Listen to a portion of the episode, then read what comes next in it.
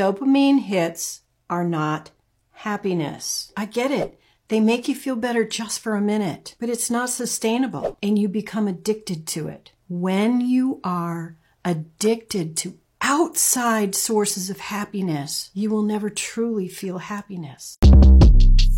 Shortcast Club